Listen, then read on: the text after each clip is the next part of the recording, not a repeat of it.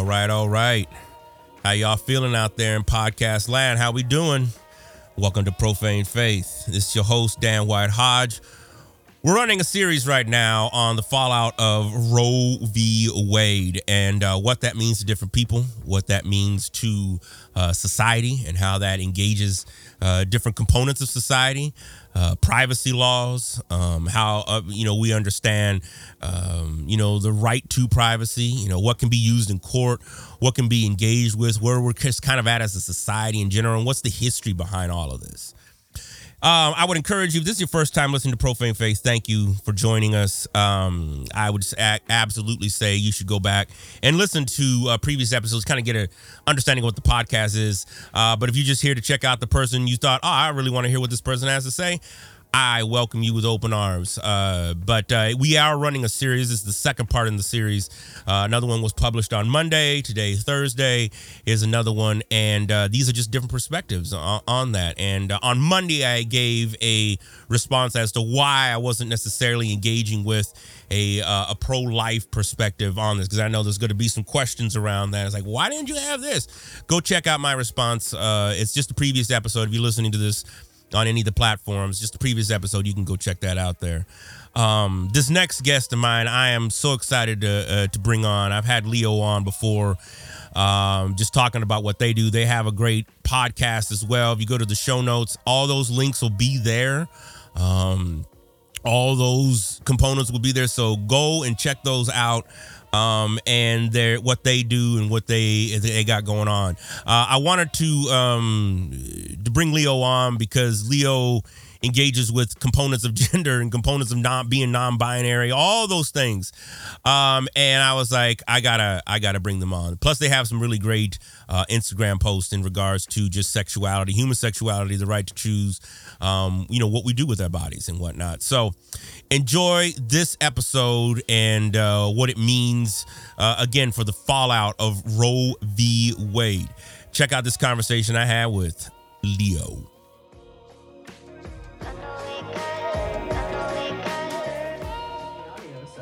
Sounds good. Sounds good. Um, well, Leo's great to have you back on the uh, podcast, and uh, with unfortunate situations with uh, Roe v. Wade being overturned. Um, what were your What were your thoughts on that? What were your reflections on that? Uh, how did you uh, process it? Have you been processed? I mean, I know that thing was leaked. Although once Trump got three, I was like, this motherfucker got three SCOTUS in there, Supreme Court justices yeah. in there. Once those happen, I was like, "Oh, this Roe v. Wade is it's we're we're in we're in deep shit. It's toast." I so we knew the overturn of Roe v. Wade, like it was leaked. We knew it was coming. I, I mean, I'm not a political scholar, like a poli-sci scholar, um, but I I do wonder the intentions of why it was leaked, and I almost feel like it was it was leaked intentionally by conservative folks so that it could not be changed as we went forward, um, and so there was just this impending sense of doom. Yeah. Since the leak happened, and for me as a queer person, and you know, and a queer person of faith, because that's like the the world I come from, um, my first worry was, who is in the negative space of this ruling, right? Yeah. yeah. Um, because once when when you un- understand marginalization in any facet, you understand that your marginalization binds you together with other marginalized people. And all of a sudden you start looking out and you're saying, who is under the boot of this policy, right? Mm-hmm. And I mean, Alito said as much in his leaked opinion, that there were other things they were looking to overturn as well. And then Clarence, Justice Clarence went ahead and, and just clarified that for us, right? Right. And said there are other there are other um, things that we were historically did in the United States that we need to revisit, you know? And so immediately when Roe v. Wade was un- overturned, that was where my mind went, was was it's this and and what is what is the negative space of this ruling and how does it affect people, because it's it's um women It is people with uteruses, it's birthing people, um, it's minors, it's people who can't access, who don't have the money to access um, services that are illegal, even though, you know, they they exist, right? Yeah. And then it's also queer people. It's also Black. I mean, Black women are just statistically the most vulnerable. That, and I guess that's not even a fair statement, because Native American women are really the most vulnerable, but they're so vulnerable we don't even have stats on them. And since you've seen the Roe v. Wade overturn, you've seen um, Christian nationalism in forms of upholding, forcing people to to engage in Christian prayers at school. You've also seen one and then another one on the way, major rulings that affect Native American sovereignty. Um, the Indian Child Welfare Act is up for grabs. Um, that's going to be affected. Native American sovereignty is affected because we've just ruled that United States law enforcement can enact, you know, um, jurisdiction on Native American reservations. Like, it's all of these things. And, and I think that's what's been so incredibly overwhelming. And that's why I needed to come yell at you for a minute here today. Yes, yes. It's not just one thing. And I mean, maybe I'm catastrophizing. My therapist says I do that, but it's, it's overturning Roe v. Wade was a watershed in a negative direction, in my opinion.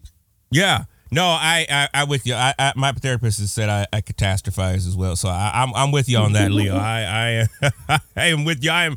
I've been a glass half empty kind of guy for a long time. So, but yeah. I do believe it's uh, it was a watershed moment, um, simply because the law had been enacted, um, and we all knew that, you know, all these, you know, when the judges were going through like their confirmation hearings, I was like, these cats are all lying.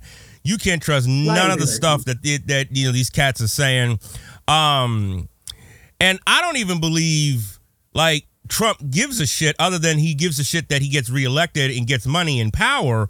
So he'll yep. do whatever, right? You know, the gatekeepers are saying, which is, hey, yep. get these judges in there.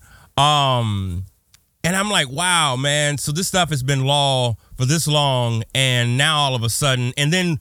Within hours, right, you start seeing states b- basically saying, oh, we're done. We're out. Well, this is it and stuff. So I struggle because, well, a couple different things, right? Because when you think about it, it's like, okay, there's a sense of, especially going after contraception, gay rights, mm-hmm. gay marriage, same-sex marriage. I mean, all mm-hmm. those things, right? That's because that seems like that's going to be next. I think they get back in session in October.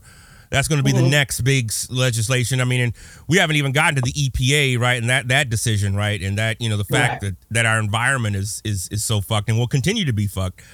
And yeah. the the the impotence or, or lack of, of of of engagement just by Biden. I feel like Biden is like on the sideline trying to be one of us, being like, hey, nothing I can do is nothing I can do. I'm like, bruh, you the goddamn That's his exact posture.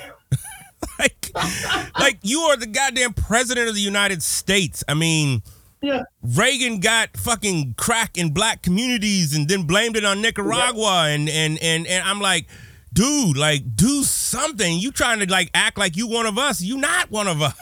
So exactly. He's like, well, if only I had the power right. to do something. Right. So... Well, let me ask you this. Let me ask you this on, yeah. on that, because there's so many levels of frustration that I have with this. But one of the things I get, uh, it was interesting just seeing some of my my former right students that, mm-hmm. that were back when I when taught theology, when they allowed me to mm-hmm. teach anything around theology. I had some of my you know former students, you know, of course, posting stuff. They're all pro-life and uh-huh. this and this and that. And one of the arguments was that, well, you know, because they, somebody posted something and I tried to pull it up because I wanted to go point by point on that. But unfortunately, I couldn't find it. And I don't know, my Instagram has been acting up. But anyways, I'll try to to to uh, bring it up as best I can or uh, rephrase it the best I can. But one of the yeah. arguments was just like, you know, if you basically are pro uh, pro-choice, it's the same as you saying I'm I'm I'm for slavers to enslave people, uh, as you know, so as long as they have a choice. And I don't know, for me, it felt like that was a straw hat argument. But what how how have you engaged some of the arguments for particularly with? And I don't know how many folks you come in contact with, and uh, uh, uh, you know, in regards to that. But I'd be I'd be curious to hear your response to something, because I've heard that before, where it's just like, well, slavery was bad and we had to overdo undo that. You know, you couldn't just say you were just pro-choice as a, you know, as a as a, a, a as a slaver and stuff. You know, we have to undo this, and unborn fetuses, you know, they're people too. Yeah. So yeah, that that's the thing that I I I keep seeing, this like conflation between slavery and women. You know, women's are birthing people's bodies, right? Um, and I think that the conflation is slightly egregious, because slaves were, were were born people, like were born people, fully, you know, developed people, right? And fetuses are, are fetuses. And so I think the conflation of the two is really disheartening to me, because it's almost like, it's almost like, no, ride with me here. It's almost like we never actually believed that women were valid and they were just vehicles for the fetuses anyways, right? Now, I know that's hard to believe because we're so pro-women in American society. Right. It's right. almost like the, the unborn are the most convenient group to advocate for, because you don't yet know if they're going to be a sex worker or cure cancer.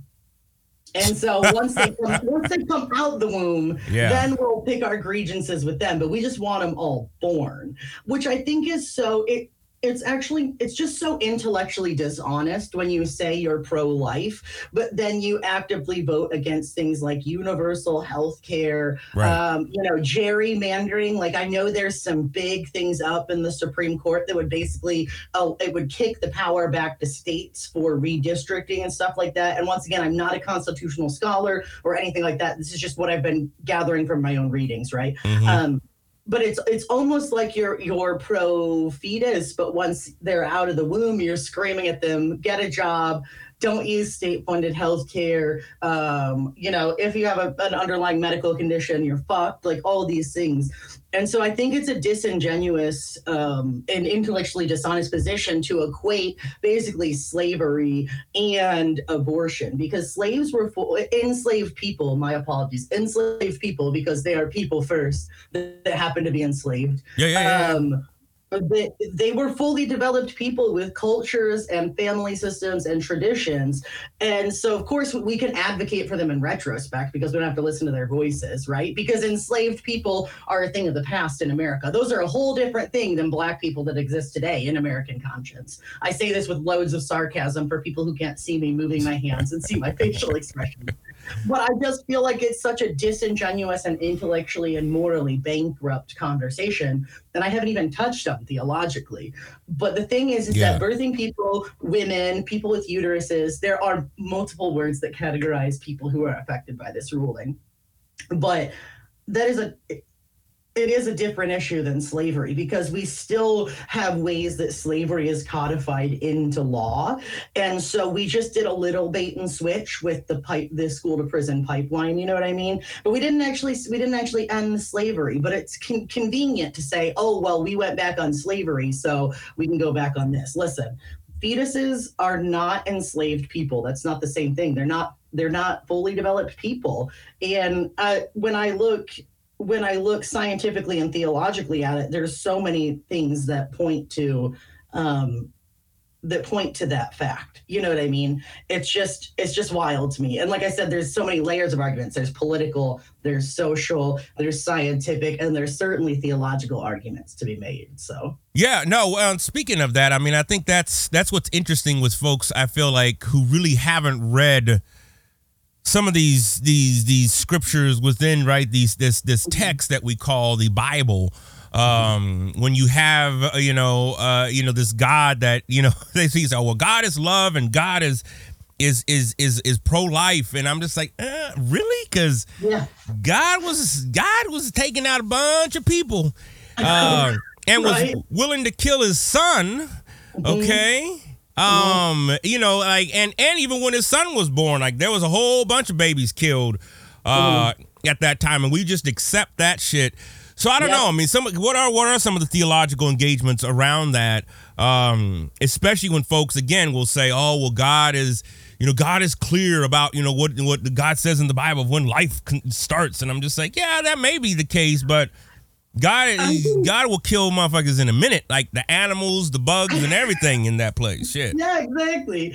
I think it's really funny when people say the Bible or God is clear about anything, because it really indicates to me that they have not read it. Ever. Right, right, right. The Bible isn't even one central text, let alone presenting a central viewpoint. Like, there's no original Bible that we refer back to. I may have been slightly drunk and slightly high yesterday. You can edit this out if you need to. Um, but I was slightly drunk and slightly high and talking about the composition of the Bible, because this is what this is who I am as a person. But there's not even one central text, let alone one central viewpoint that people are trying to present this from. And it's really just American Christian nationalism hubris that tries to put forth that idea. Mm. So fundamentally, I have trouble engaging with people in a theological context, because we're not on even we're not even on equal footing when we start this this standpoint. But to, to have this conversation, you have to admit that the God of the Bible was wildly irrational at times. And when we get away with this, well, oh, I just listened to what Jesus said, or Old Testament God is different than New Testament God, it's once again a bad faith argument, right? Right, yeah. So we can come, we can't come to the Bible with this understanding of quote unquote biblical inerrancy, because that's not a it's not a conversation that we're having. What we need to do is really take the text seriously.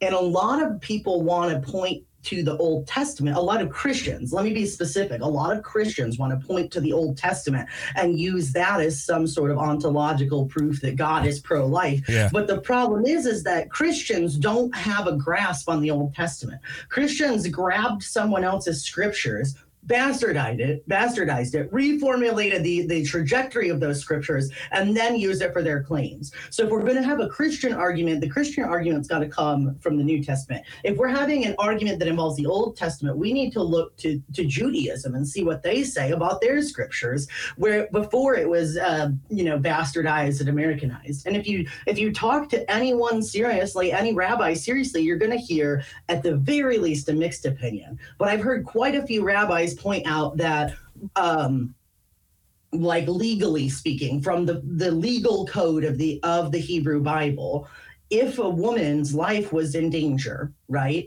then it was a moral mandate that an abortion be performed, because the life of the woman outweighed the, you know, the unborn being in her body. And so I think theologically, if you're going to have any argument that involves the, the Hebrew scriptures, you need to silence your Christian voice, and you need to listen to the voice of rabbis and scholars from that perspective. And then if you look at, you know, if you look at the way that the Christian Bible is constructed in the actual culture of the time, and you take off your patriarchal American lens, you see that there was a great value placed on women in the time after Jesus and before Christianity, which is also a fantastic book I've been reading, um, that's given me a lot of a lot better perspective on that time period, because there was a whole period where Christianity was never a thing because Jesus wasn't a Christian. And You're women right. were highly revered in that society. What right? book was that? That's get, get, what was the title again? Uh, it was it's called After Jesus and Before Christianity. Okay. And it's actually a collection of essays from this, and I'm blanking on the name of the seminar, but it was a seminar done where all sorts of scholars studied the period of time after Jesus's crucifixion, before Christianity was really codified into a religion. Uh, it's been fantastically good. I listened to a podcast with the authors, and I was immediately drawn into the book. Um, I read it in one flight. Uh, it was so good. Uh, I was literally on the beach in Jamaica, like ta- talking about this book. Clearly, I have a problem with relaxing and bringing my brain out of that, that mindset. But it really sh- goes to show the value of it in this book. It's actually amazing. It talks about the value of uh, women. Okay. In that time period, the amount of leadership that women had. It also talks about um, chosen family as biblical family model, which is literally how the queer community functions. Mm. Um, and it takes uh, it takes us to task on a lot of these things that we presume um, in American Christianity. And I think if you really get back to the root of things and you look at the value that was placed on women, and you look at the social mores that came from Judaism, you would have a whole different argument than you have if you look at uh, patriarchal American Christianity. I love that. This is good. I'm going to have to check this text out. I just uh, found it on Amazon. And for those of you listening, I will definitely link this in the show notes. Um, because I'm I'm I, I am always fascinated by the amount of stuff that we find historically in regards mm-hmm. to religious, mystical, supernatural belief, right? Um, yeah. and in you know, this was years ago that I you know I came to the initial conclusion that what we have in front of us as this sacred text is not the complete story. This is Correct. There's been a lot of editing to this, and there's been a lot of mm-hmm. when even when I think about all the way back to the Councils of Nicaea, there was a mm-hmm. an agenda in terms of how these things were edited, how what books were included, which ones weren't. Um, yeah. And I don't believe, quote unquote, this was by the hand of God, right? It's Correct. Like no, this was this was by humans to create yeah. a particular set of ideological constructs. But now, oh, yeah. you know what I'm saying? Now we've theodicized all of this shit and and and and really welded these things together with nationalism, mm-hmm. uh, with a sense of faith and afterlife, to the point now that, you know, it is, I don't know. I mean, it's, it'd be interesting to see where we're headed here in the next fifteen years in regards to religion, politics, because it seems to be a lot of shit mixed up. Yeah. In that. Well, I just did a research paper. Once again, I was drunk and high and talking about this yesterday. Yeah, I'm with it. I'm with it. I said I said it would have sounded like a conspiracy theory that just came from the weed, except for I promised I this is my, my caveat was I promised I just wrote a research paper on this. But if Come you on. Look back towards the nineteen forties, nineteen fifties, like mid-century Americana. If you look back at that time period, you have a shit ton of shit going on. And I'm gonna I'm gonna try to summarize my research paper real quick here, right? Uh, in in nineteen forty-six is the word the first time the word homosexual is included in the Bible. Mm-hmm, mm-hmm. If you Come look on. At things that are happening socially at that time, also you see that Alfred Kinsey released the first widespread studies on human sexuality ever, and they talked about the innateness of homosexuality in. Uh, across all sections of humanity. Now, slight caveat, those Kinsey reports have needed a lot of revision and updating due to modern understanding of gender, but when Kinsey released them with the best intention, it was groundbreaking and it changed the social conversation. And from that point, you have two very different responses from the church. One is this virulent anti-sex, anti-homosexuality, fundamentalism. And then one is this sort of progressive understanding of Christianity that evolved along with the understanding of human sexuality. And unfortunately, in America, we see that virulent anti-sex um, sort of strain the most. We see it the loudest, but that's not because it's omnipresent. It's just because they've got they've got the microphone and straight white male able-bodied hubris. You know what I mean? Mm-hmm. But then around that same period of time, that mid-century America, you see a dangerous thing happening, which was that virulent strain of Christianity that is basically Christian nationalism that began to be fused with patriotism and with the American right and the moral majority. Mm-hmm. And so I really think we can't understate the importance of those theological, sociological, and political developments around mid-century America from like the nineteen forties to seventies, because you see the emergence of a moral right, a moral majority that is the right, that feels that they have been imbued with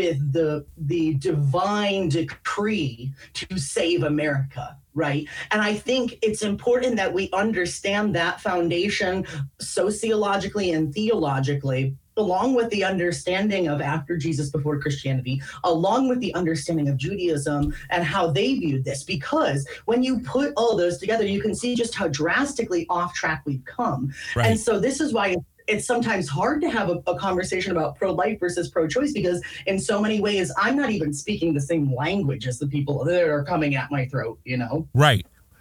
Woo! This is uh, this is good. And I will also point people to uh, a documentary that Frontline did, so it's free. You can find it online, and I'll, I'll try to link it, called God in America. Uh, it was a six-part series. Back in the day, I got the D V Ds, so I got the D V Ds. All right, all right. Uh, and they talk about this, and they make that connection. And so, essentially, they go all the way back to, like, the sixteen hundreds. They get into slavery. There's a whole section on that, or enslavement. Uh, they talk about, and they connect those dots very well. Uh, you, you brought it together even better in terms of understanding what that meant. And when you think about focus on the family, think about the Reagan movement, you think about where mm-hmm. we've come just since the eighties, with God in mm-hmm. America, and the fact that most presidents prior to what Carter and whatnot, they were they weren't necessarily talking about God and this and God bless America. Nope. I mean, this shit just is relatively new. But yeah. like Cornel West says, right, we're in the United States of amnesia. We forget. And because our media cycle washes everything, like we already forgot about Uvalde. We've damn sure forgotten about yep. Buffalo. Yep. You know, we're going to forget about Highland Park. For those of you listening to yep. this in real time, shooting just yep. happened here in my area. Uh, not in Chicago. I just want to say that. Correct that. Because there were, at first people were saying, there's a Chicago shooting. It's like, hey, hey, hey, hey, hey. hey. That's it's Highland Park, man. This is the north of us, man. I ain't even in the city, bro. Um, yeah. and you know, the, again, these historical things that, that get overlooked. Let me ask you this, man. Cause I, you know, I know time is, is of, of essence, but what, where do you see us headed, man? And, and, and, and maybe that's a loaded question, but I'm going to, I'm going to ask it anyway. Uh, you yeah. got Clarence Thomas, you got certain senators also talking about overturning Brown, uh, yeah. you know, versus Board of Education. I mean, that all these precedents, right, that we've we thought we had set, but mm-hmm. as you know, we've had so much of our our our, our basic right to life in, in general, right, be eroded. Yep. Although I don't yeah. see Clarence Thomas undoing what's the one uh, for interracial marriage. yeah. Boom. That's yeah. it. I, I was I was just going to say I'm remiss to not bring this up because of all of the rights that Clarence Thomas is worried about. He doesn't seem to be concerned with the fact that within my grandmother's lifetime, within my mother's lifetime, it was illegal for Clarence Thomas to be married to Gin- Ginny Thomas. Yep. But that, that doesn't seem to be a right that we're questioning. You know, like, right. that one's off the table. This is wildly um, hypocritical.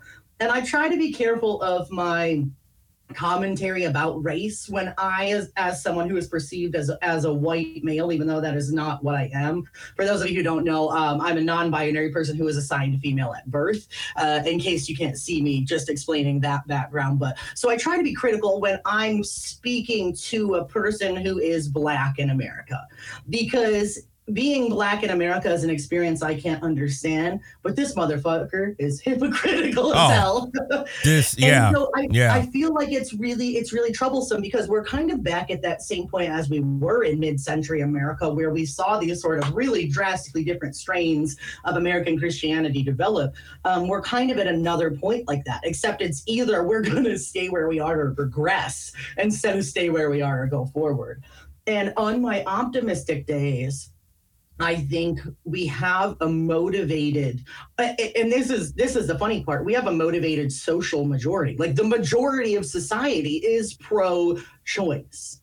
Like there is stat after stat after stat that shows that the majority of America is pro-choice, right? There's stat after stat after stat that, that that solidifies the idea that states' rights was literally only ever always about the right to enslave Black people. That's where states' rights came from. There's so many stats that point to the blatant racism of this all, but somehow it's become this spin game where this is about life, right? This is about life because that's a that's a convenient point to take when you don't have to advocate for anything other than just getting them out of the uterus, right. you know? Right. So I don't know. On my optimistic days, we can go forward because it, there is a there is a social majority right now um, that is that is probably more activated than I have seen in my lifetime. Right. Mm-hmm. I think we're seeing an amount of especially young people that we did similar to in like the sixties, like that sort of counterculture movement that we talk about, like with the hippie movement. I think we have a really motivated section of the population, especially younger people who need to register to vote and, and show up, because if people my age registered to vote and actually fucking voted in every election, we would sweep them, but we don't show up. So there's part of me that's like, let's motivate voters. Let's get out there and register. Let's get in the fucking streets because we are the majority, right? And then there's part of me that's like, well, we're fucking doing this again, you know? And it's like, this is the angel and the devil. Yes. And I, yes. I don't know which one is going to win out. Yeah. Um, and on my optimistic days, I am fully dedicated to being a community committee organizer and to establishing events in my direct area and to using my voice and to lifting it up and to trying to show people, hey, this is just what I've learned. We've got to do better because I, I have these natural skills. When I speak, people want to listen. Yeah. And so on my good days, I feel very empowered to use that. And then on my bad days, I'm like, fuck it. Just turn the microphone off, shut the lights down. And like, I had a conversation with my wife, who is not white, who, she's Puerto Rican, um, and all of our kids are varying degrees of, of color, right? And I said to my wife over dinner the other night, I think we... if we're being intellectually honest, we need to have a conversation about where we would move should we need to vacate the United States. Oh, and, yeah. And I have, I have these two very different voices in my brain. Mm-hmm. And I really don't know which way to go because I would love, part of me would love to see the church be what it actually could be, like what it was in those after Christianity before Jesus, uh, or after Jesus before Christianity days. Um, and part of me would love to see that because I'm hardwired to be an optimist and like a person who believes that that change is possible because I think that's the good news of the gospel. Um, and I was hardwired to believe in the good news of the gospel, but I've been beaten over the head with that same gospel and that same gospel that is being used to put the nail in the coffin on uh, self-actualization for marginalized yeah. people in America. Whew. That's good. That's real good, man. That, uh, yeah, yeah, that's the truth. That's the truth right there. Because I, I do think about that. And, you know, in terms of both sides and, yeah. you know, I think about, you know, this generation, you know, coming up and uh, I, I still get emails from Barna. Uh, and it's funny just to kind of, you know, see some of the, you know, the research around young people and about in mm-hmm. terms of the idea that evangelicals want to, quote unquote, you know, evangelize this next generation. Mm-hmm. Um, but what I'm seeing, though, particularly with like my daughter's, you know, age, uh, age group, uh, is a strong sense of like, I don't know about this religious stuff, man. And we're no. really not even sure about, uh, you know, what what lies beyond. But it's like, mm-hmm. this is definitely not the way. This is the way we're cutting rights mm-hmm. and, and, and pushing back. And so there's a sense of like, I don't know about this religious stuff. And for me, I'm just like, look, I would take my politics and society religion free, like completely religion mm-hmm. free and, and secular. I'd be okay if an atheist was was president. Um, mm-hmm. But here we are in this day and age and where we're at. And so I always say, you know, everything that can be fixed has a solution. And people have written about it for years. We've just failed to enact it. Um, yeah. People have been writing yeah. about this, researching about this, talking about this shit for the last hundred years, easily, especially since uh, the end of enslavement. Uh, people have yeah. been talking about this stuff, and it just, you know, the, the country has refused to engage with it. Um, yeah, and, you know, I mean, there's there is. There is stacks upon stacks upon stacks of theological writing from marginalized perspectives. Like, oh my God, to give you to give you a summation of this. And I know we started out talking about the United States, but for me, with our particular country, there is an intertwining of theology and political process and mm-hmm. social development yeah. because of motherfuckers who tried to link them together. I would I would yeah. much rather see we either need to do we need to do one of two things in America. It's either all religions are present and have equal voice, or no religions are present and have no voice. We cannot pretend that we're religiously free while continuing to, you might have to edit this out, but suck the dick of American Christianity. I like know. that's that's where we're at. We're at the ground worshiping on, uh, you know, worshiping on our knees at the feet of Christian nationalism. Yes. And so if we're going to be intellectually honest, it's all and equal or none. Right. But I mean, in terms of church, the thing is, is I think it's the Pew Research Center that um, I think it's church attendance is at an all-time low. I, I want to quote the exact statistic, but I can't. It's something like seventy percent of, of young people are leaving churches, and because I think it's because it's disingenuous. Yeah. Um. And, and what you have is the church of the sexy coffee bar, right? Mm-hmm. Like the the evangelical McDonald's church that buys a building from another business and puts a big aquarium in and does firework displays, but then preaches hate. Or you have the mainline churches who have actually got some sort of a theological grounding, but they're quiet and contemplative and people aren't as drawn to that. Um, but people aren't attending church. And I think at this point, it's because it's just, it's disingenuous. So maybe if we had churches that were honest, intellectually honest, we could at least have meaningful conversation.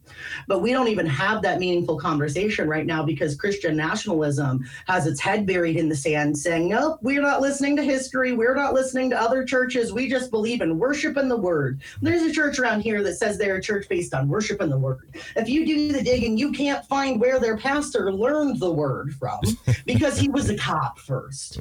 He was a cop first and is still a cop and has no theological training, and he runs the biggest church in my area.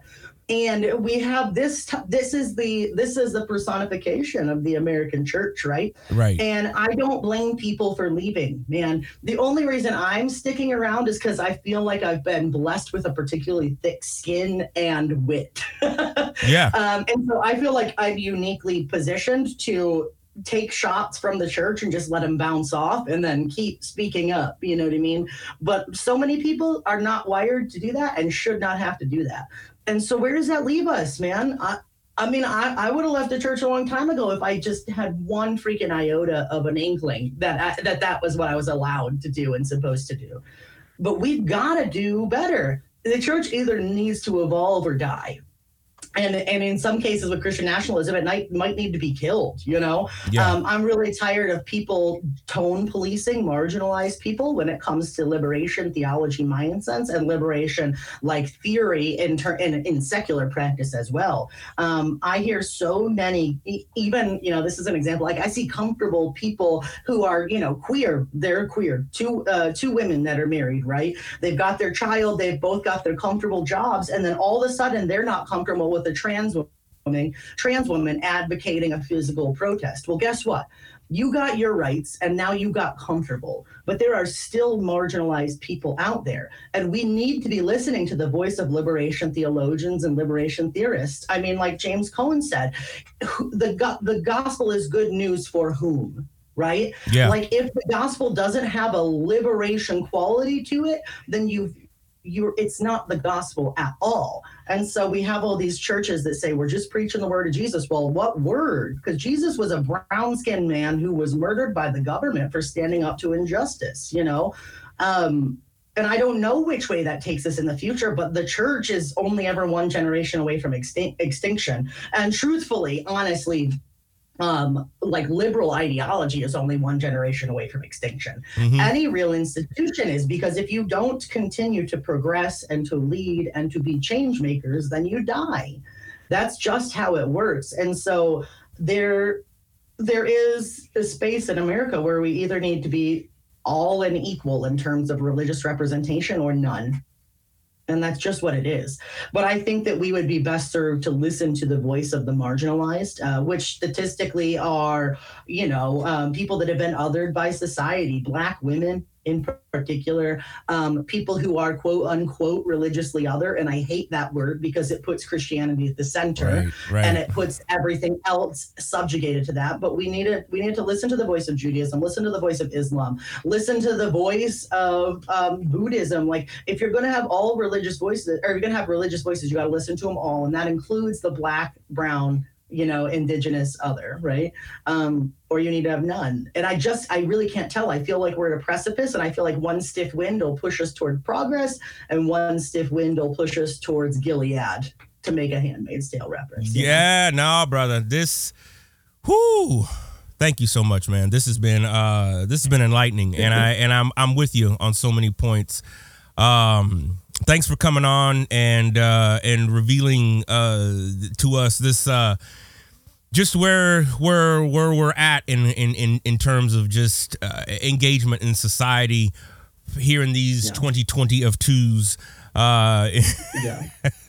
But I would really, really encourage people to take a second and just step outside of your demographic intellectually for a moment. Um, because I know even as queer people, if you're a white queer person, it's easy to forget that there are straight brown people that are struggling. Um, if you're literally anybody, it's easy to forget that there are Native American people that are struggling. Um, and I would encourage people to think about the negative space Of, of what is happening in society, because that is the single best way that you can change your life on a daily basis, be it personal, be it communal, be it federal, be it global. Remember that you are not the center. Mm. And then think about how every action taken affects the person who is on the bottom of the rung.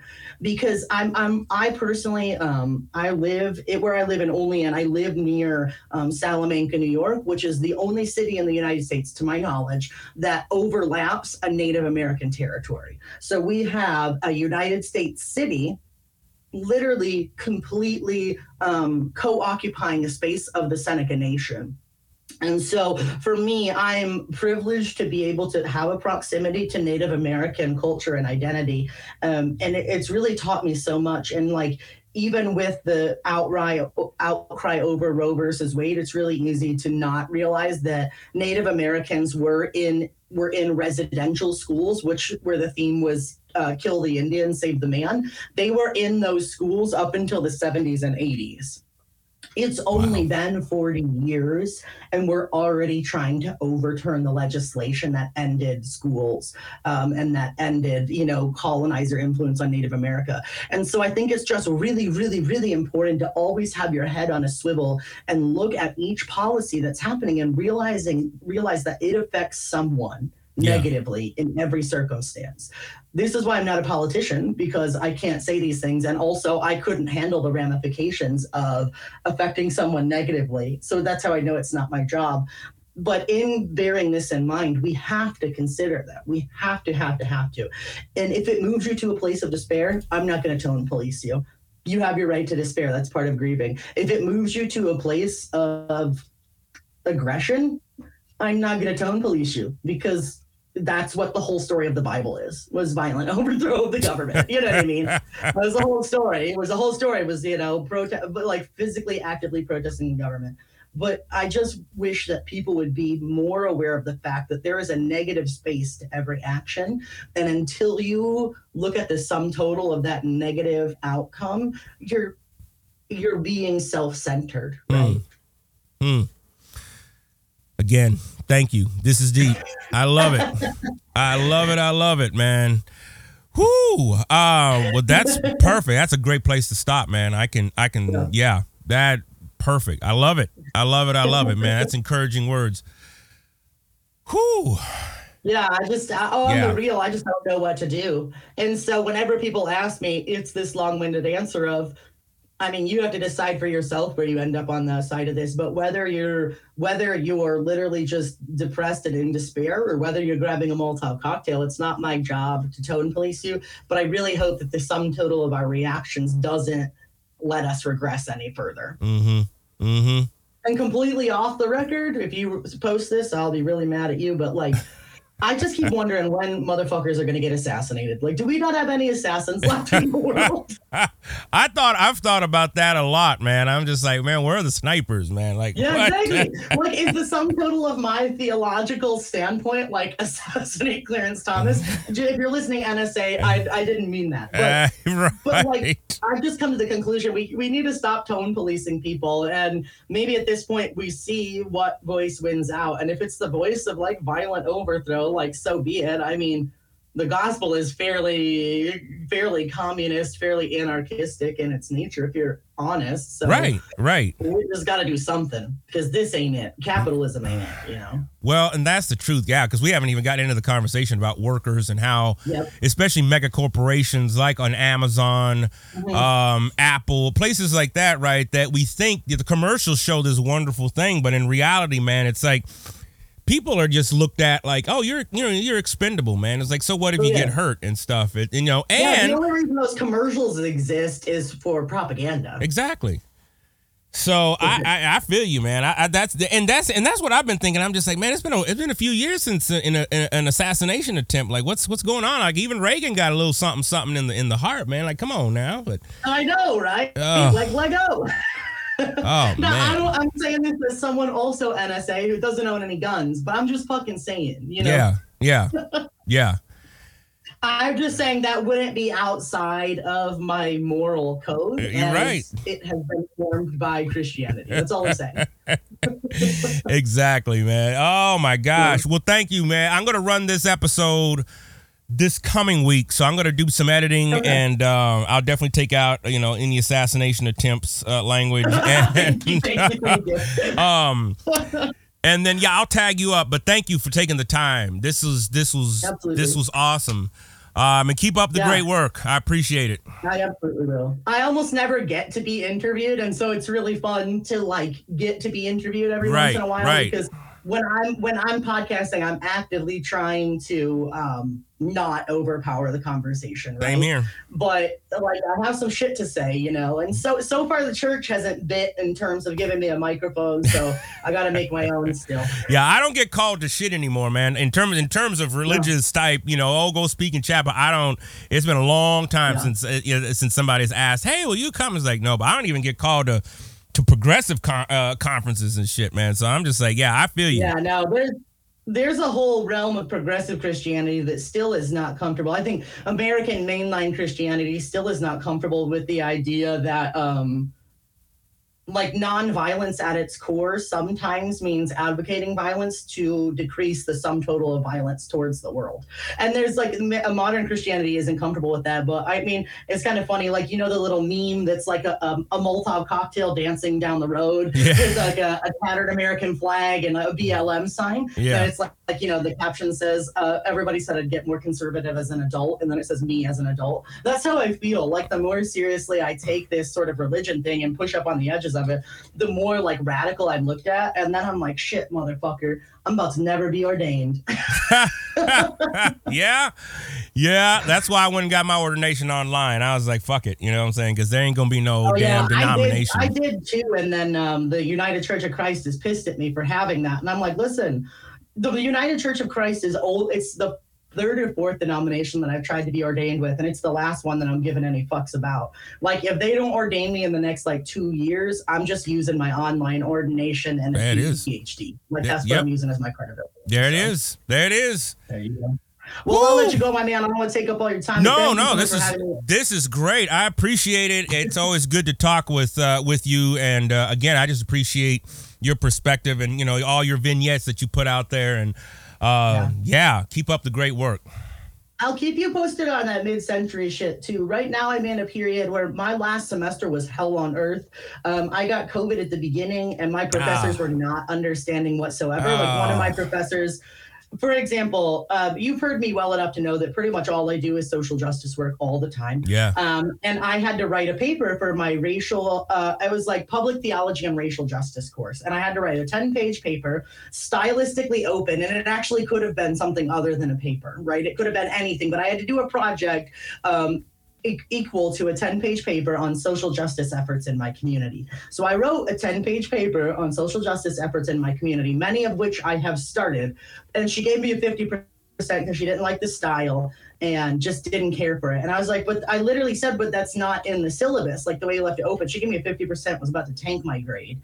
And then I was struggling in my other courses because I had COVID brain. So I literally like almost had to drop out this semester. And I was like, motherfuckers, this is insanity. It is. Um, It was just craziness, but I, I, I'm either going to go back to school next semester and then ride out and ride right into my PhD, or I'm going to take a break and come back who knows whenever. But I really am intrigued by this mid-century American, like sort of yeah. conflation of politics, theology, yeah. uh, and social consciousness. So I'll keep you posted about that because... Please. Um, uh, my ten page, or my, I think it was fifteen pages for that, was barely an introduction. And I... Th- I think it's something that a lot more people need to be talking about. So absolutely, well, I would love to read it and hear more about that. So please keep me, yeah, keep me posted. That would be I'll amazing. Keep, I'll keep you updated.